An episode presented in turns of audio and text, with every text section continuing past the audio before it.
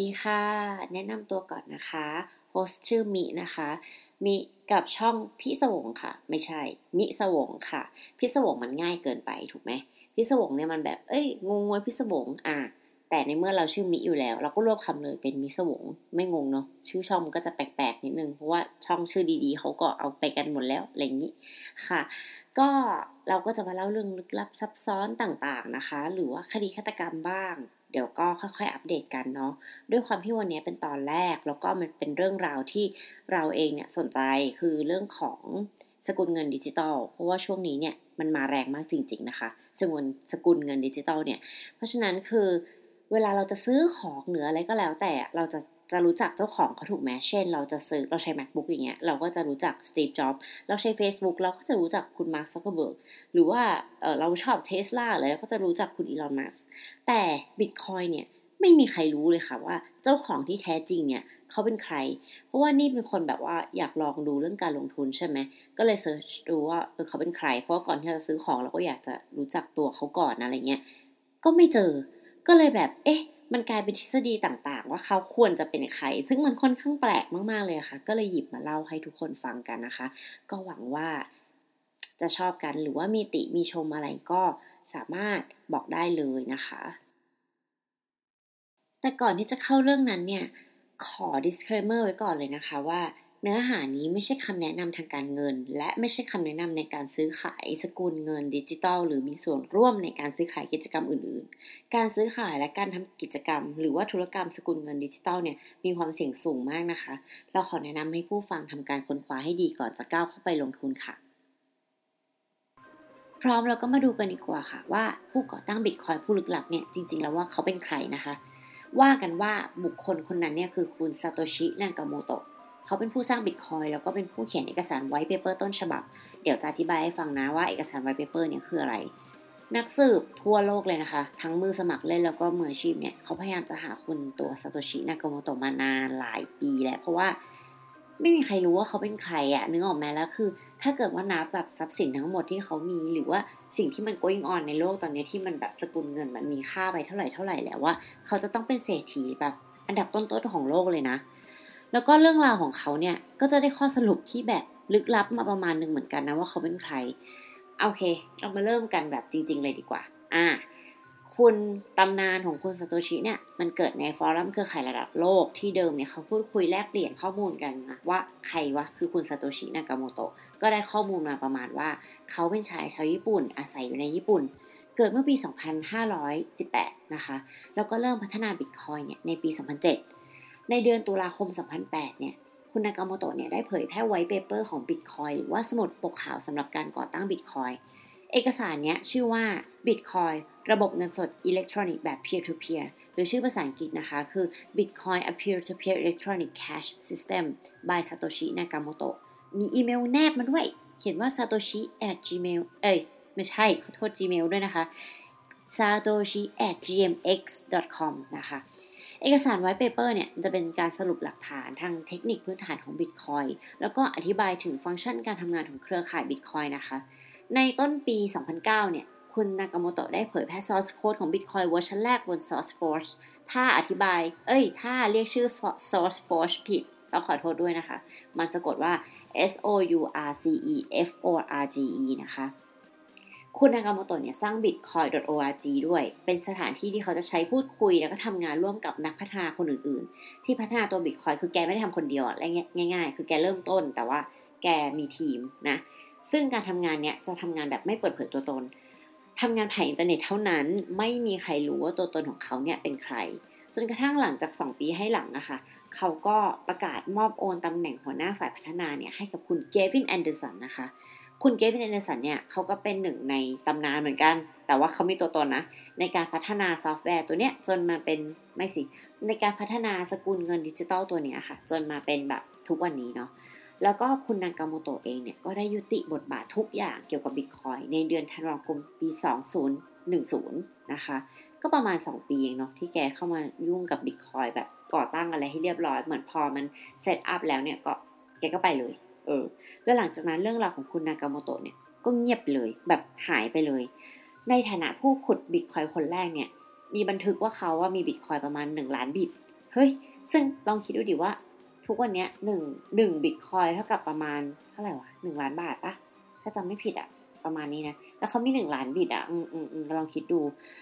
มูลค่าตลาดปัจจุบันเนี่ยทำให้คุณนากาโมโตะเนี่ยกลายเป็นหนึ่งในคนที่ร่ำรวยที่สุดในโลกคือแบบมันเป็นเรื่องที่แน่นอนเลยอะแล้วมันก็เลยอยากทำให้ใครๆเนี่ยอยากจะรู้ว่าตัวตนที่แท้จริงของเขาว่าเป็นใคร เพราะว่าเขาอาจจะเป็นใครก็ได้ เช่นเวนดี้ จอห์น หรือว่าจะเป็นทีมผู้บริหารตัวนี้ขึ้นมาไม่ได้เป็นแค่คุณซาโตชิคนเดียวอะไรเงี้ย ชุมชนชาวคริปโตค่ะ เขาก็เลยสรุปมาเป็นทฤษฎีว่าคุณนากาโมโตะเนี่ยอาจจะเป็นหนึ่งในบุคคลในต่อไปนี้นะคะ คนแรกค่ะ คือคุณนิกซาโบนะคะ ชื่อของเขาสะกดว่า N I C K แล้วก็นามสกุล S Z B S Z A B O นะคะ คุณนิกซาโบนะคะ เผื่อใครอยากจะไป Google ดูต่อนะว่าเขาเป็นใครอะไรเงี้ย คือทุกครั้งที่มีคนถามคุณนิกเนี่ยว่าคุณเป็นคุณซาโตชิหรือเปล่า คุณนิกก็จะบอกว่าไม่ใช่ครับ ผมไม่ใช่ คือเขาปฏิเสธมาตลอดนะคะ แต่ว่าคุณซาโบเนี่ยเรียกได้ว่าเป็นคนที่มีคุณสมบัติตรงตามโปรไฟล์ที่จะเป็นคุณนากาโมโตะแล้วก็เขาเป็นนักวิทยาศาสตร์คอมพิวเตอร์ แล้วเขายังเป็นผู้สร้างบิตคอยรุ่นสำคัญที่เรียกว่า Bit Gold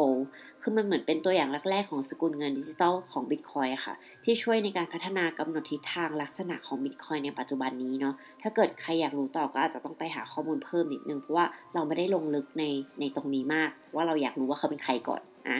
โอเค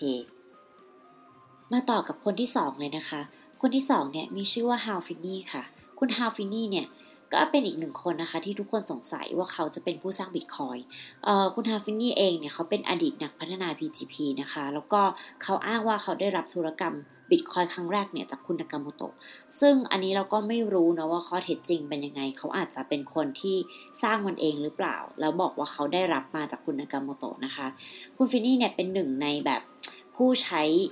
แรก ๆ เลยอะค่ะ ของ Bitcoin แล้วก็เป็นคนที่ได้คิดค้นระบบพิสูจน์การทำงานนะคะ ซึ่งต่อมาเนี่ยมันจะเป็นส่วนสำคัญของฟังก์ชันหลักของ Bitcoin นะคะในปี 2547 ซึ่งกว่าตระกูลดิจิตอลตัวนี้จะเปิดตัวเนี่ยคุณฟินนี่เนี่ยเขาใช้เวลาพัฒนามา 5 ปีนะ เหมือนเป็นหนึ่งในคนวางโครงสร้างการใช้อะค่ะ ซึ่งทุกครั้งที่มีคนไปถามเนี่ย คุณฟินนี่ก็จะปฏิเสธว่าเขาไม่ใช่ซาโตชินากาโมโตะเลย แต่ว่า หลาย ๆสำนักข่าวแล้วผู้ใช้หลาย ๆ คนเนี่ยก็ยังคิดว่าเขาเนี่ยเป็นคนที่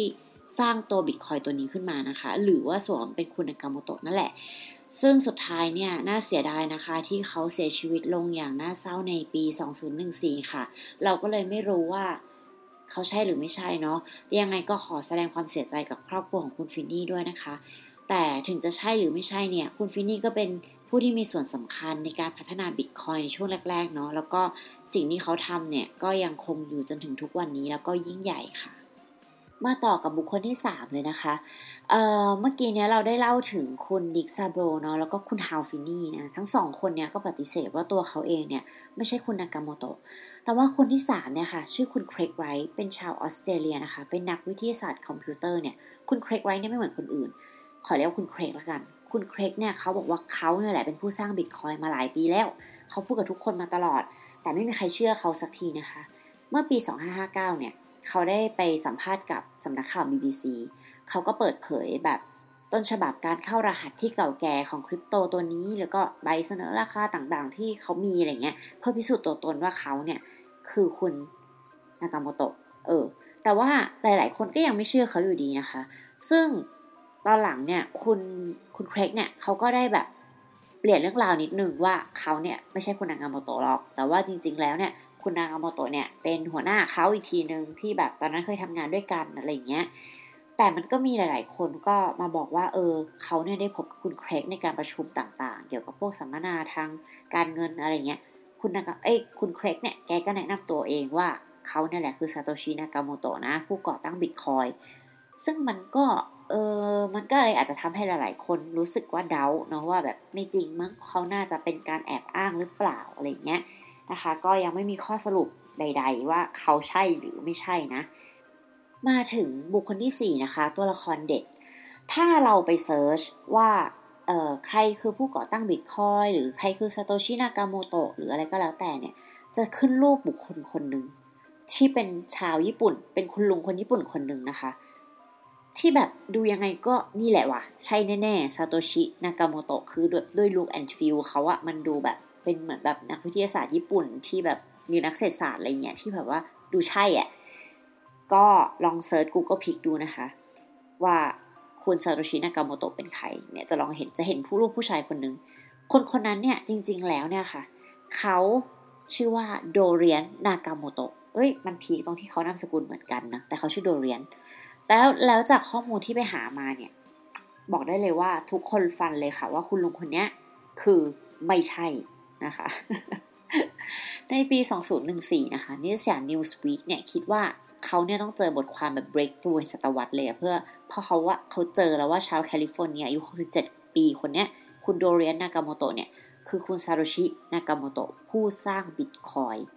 คุณโดเรียนคนนี้เป็นใครคะเขาเป็นวิศวกรค่ะ เป็นคุณตาสูงวัยคนหนึ่ง แต่จริงๆแล้วเนี่ย สิ่งที่แปลกเนี่ยคือคุณโดเรียนเนี่ยบ้านเขาอะอยู่ใกล้กับคุณ Hal Finney คุณจำคุณ Hal Finney ได้ไหมที่เราพูดถึงตอนแรกเลยอะคือบ้านเขาอยู่เหมือนแบบถนนเดียวกันนะซึ่งคุณ Hal Finney เนี่ยเป็นผู้ต้องสงสัยว่าเขาเป็นผู้ก่อตั้งบิตคอยน์ถูกไหมซึ่งมันเลยทำให้ใครๆหลายคนเชื่อว่าคุณ Hal Finney เนี่ยที่เป็นผู้สร้างคริปโตเคอเรนซี่แน่ๆเว้ยเขาอะใช้คุณโดเรียนนากาโมโตะเป็นแรงบันดาลใจเบื้องหลังนามแฝง เหมือนอารมณ์แบบว่าเราไม่อยากเป็นฝรั่งเราไม่อยากเป็นอะไรเราอยากเป็นคนอื่นไปเลยที่ไม่ได้เป็นเราไม่ใช่ identity ของเราอะเนาะก็เลยมีคนไปสัมภาษณ์คุณฟินนี่อีก ว่าแบบคุณฟินนี่เนี่ย คุณใช้คุณลุงญี่ปุ่นคนเนี้ยเป็นเหมือนแบบนามแฝงใช่ไหมอะไรเงี้ยคุณฟินนี่ก็ปฏิเสธ แต่มันมันก็บังเอิญเกินเพราะว่าบ้านเขาเนี่ยอยู่ใกล้กันมากนะคะเราคิดว่าเขาน่าจะรู้จัก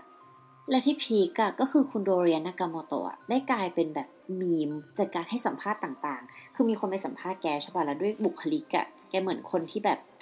แกดูจะเป็นคนที่คิดค้นบิตคอยได้จริง ๆอะเพราะฉะนั้นคือชาวเน็ตนะ อย่างพวกเราอะก็เลยอยากให้แกเป็นเก็ตไหมเหมือนแกยิ่งปฏิเสธ คนก็ยิ่งเชื่อว่าเนี่ยใช่ใช่ใช่ชัวร์ทั้งทั้งที่คุณก่อนหน้าเนี้ย คุณเครกไรท์บอกว่าตัวเองอะเป็น แต่ทุกคนไม่ใช่ไม่ใช่ คือเหมือนทุกคนอะมีมีความคิดครอบไปแล้วว่าคุณซาโตชินากาโมโตะหน้าตาต้องเป็นประมาณเนี้ย ซึ่งในความเป็นจริงเนี่ยก็ไม่มีอะไรที่ชัดเจนเลยว่าคุณซาโตชิเนี่ยคุณซาโตชิตัวจริงนะหมายถึงว่าผู้ก่อตั้งบิตคอยตัวจริงเนี่ยเขาจะเป็นบุคคลหรือเป็นเพียงแค่นามแฝงของกลุ่มนักพัฒนาหรือนักเข้ารหัส คือเราไม่มีวันรู้ว่าเขาเป็นใคร เพราะว่าเขาอาจจะเป็นผู้หญิงหรือผู้ชาย หรือเป็นกลุ่มคนที่ทำงานกับเป็นทีมอย่างที่แบบเกริ่นเอาไว้เนาะแม้ว่าจะมีหลักฐานทางออนไลน์วิเคราะห์โดยชาวเน็ตชาวเน็ตอะเนาะหรือสำนักข่าวต่างก็ยังไม่ชัดเจนอยู่ดีว่าเขาคือใคร ถึงคุณนากาโมโตะเนี่ยจะอ้างว่าเขาเป็นชาวญี่ปุ่น แต่จริง ๆ แล้วเนี่ยมีแต่คนคิดว่าเขาเนี่ยไม่ไม่น่าแม้แต่จะเป็นคนญี่ปุ่นด้วยซ้ำเพราะว่าเช็คดูประวัติการโพสต์ใน forum ของชาวคริปโตของเขาเนี่ยคือ time zone ของเขาเนี่ยที่โพสต์เนี่ยมักจะ active อยู่ในโซนยุโรปหรืออเมริกาเหนือ แล้วภาษาส่วนใหญ่ที่คุณนากาโมโตะใช้ในโพสต์ forum แรกๆเนี่ยเขาจะใช้ภาษาอังกฤษแบบ British ได้อย่างคล่องแคล่ว ซึ่งคนญี่ปุ่นอะเราก็รู้กันอยู่ เขาไม่ค่อยพูดเหมือน ไม่ใช่ว่าเขาไม่เก่ง แต่ว่าเขาไม่ค่อยพูดภาษาอื่น เพราะฉะนั้นการที่จะใช้ภาษาอังกฤษ โดยเฉพาะแบบบริติชอย่างคล่องแคล่วเนี่ยมันเป็นเรื่องที่ค่อนข้างแรแต่ว่ามันก็อาจจะเป็นไปได้นะเพราะว่าเขาอุ้งคิดบิตคอยขึ้นมาได้เลยอะโดยทั้งหมดทั้งปวงแล้วเนี่ยถ้าไม่มีการเปิดเผยตัวตนจริง ๆ จากผู้คิดค้นเนี่ยก็เป็นไปได้ว่าโลกเนี่ยก็อาจจะไม่มีวันได้รู้จักตัวตนที่แท้จริงของคุณซาโตชินากาโมโตะนะคะ และนั่นน่าจะเป็นความต้องการที่แท้จริงนะคะสำหรับผู้สร้างบิตคอยนะคะ เพราะว่า เขาอาจจะอยากให้คนแค่ไปโฟกัส กับการใช้เทคโนโลยี ไม่ต้องมารู้ว่าเขาเป็นใคร ไม่ต้องมารู้ว่ามันถูกสร้างเมื่อไหร่สร้างยังไงอะไรก็แล้วแต่ เขาอาจจะอยากมุ่งหวังให้พวกเราเนี่ยค่ะ ได้ใช้สกุลเงิน แล้วก็หวังว่ามันจะเป็นอนาคต แบบสกุลเงินแบบใหม่ให้กับชาวโลกนะคะ เพราะว่าเทคโนโลยีได้เข้ามา disrupt แล้วก็เปลี่ยนชีวิตเราไปมากขึ้นทุกทุกอย่างนะคะทั้งทั้งด้านการช้อปปิ้งกินข้าว เรียนหนังสือมีความรู้เสพสื่อ หรือแม้แต่สกุลเงินเองก็แล้วแต่ เพราะฉะนั้นก็คือหวังว่าวันนี้ทุกคนจะสนุกสนานไปกับทฤษฎีว่าผู้สร้างบิตคอยคนนี้มหาเศรษฐีของโลกคนนี้เขาเป็นใครนะคะ ก็ถ้าเกิดมีอะไรที่